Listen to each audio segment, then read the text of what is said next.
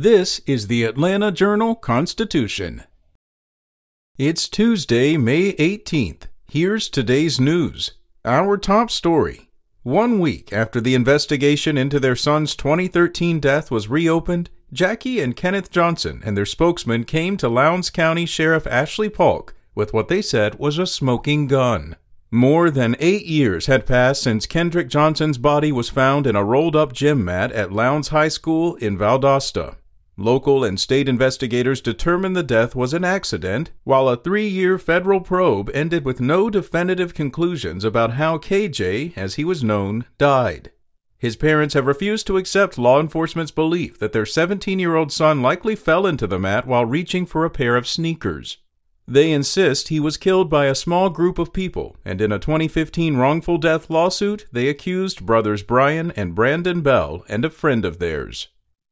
In entertainment news, wireless giant AT&T said Monday it plans to spin off Warner Media and combine it with Discovery, a major deal that would shake up the US television industry and several TV channels with long-standing Atlanta ties. The move comes as major media companies are jockeying to gain more streaming service subscribers and consumer viewing habits shift away from traditional cable and broadcast TV.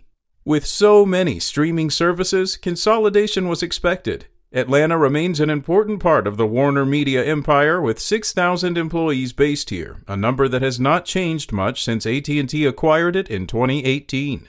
Warner Media's primary cable networks with operations in Atlanta are CNN, HLN, TNT, TBS, Adult Swim, Cartoon Network, TCM, and truTV. In other news, roughly half of the gas stations in metro Atlanta were dry Monday, but that's an improvement over last week as the Colonial Pipeline continues to recover from a cyber attack. Alpharetta based Colonial Pipeline is still ramping up from a shutdown forced by a ransomware attack that left one out of four gas stations in the Atlanta area without gas. It might take as long as a week to get back to normal, said GasBuddy analyst Allison Mac. And finally, while the U.S. Supreme Court announced Monday that it would consider a restrictive anti abortion law out of Mississippi, Georgia activists are readying for their day in a federal appeals court later this year. Debate on Georgia's law that would ban most abortions once a doctor could detect fetal cardiac activity, usually around six weeks of pregnancy, is scheduled for the week of September 20th.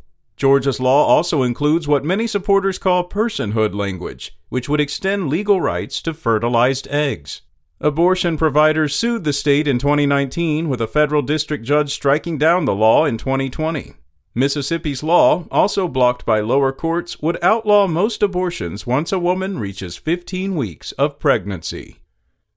That's all for today. Check back each weekday morning for more from the Atlanta Journal Constitution or go to ajc.com. Have a great day.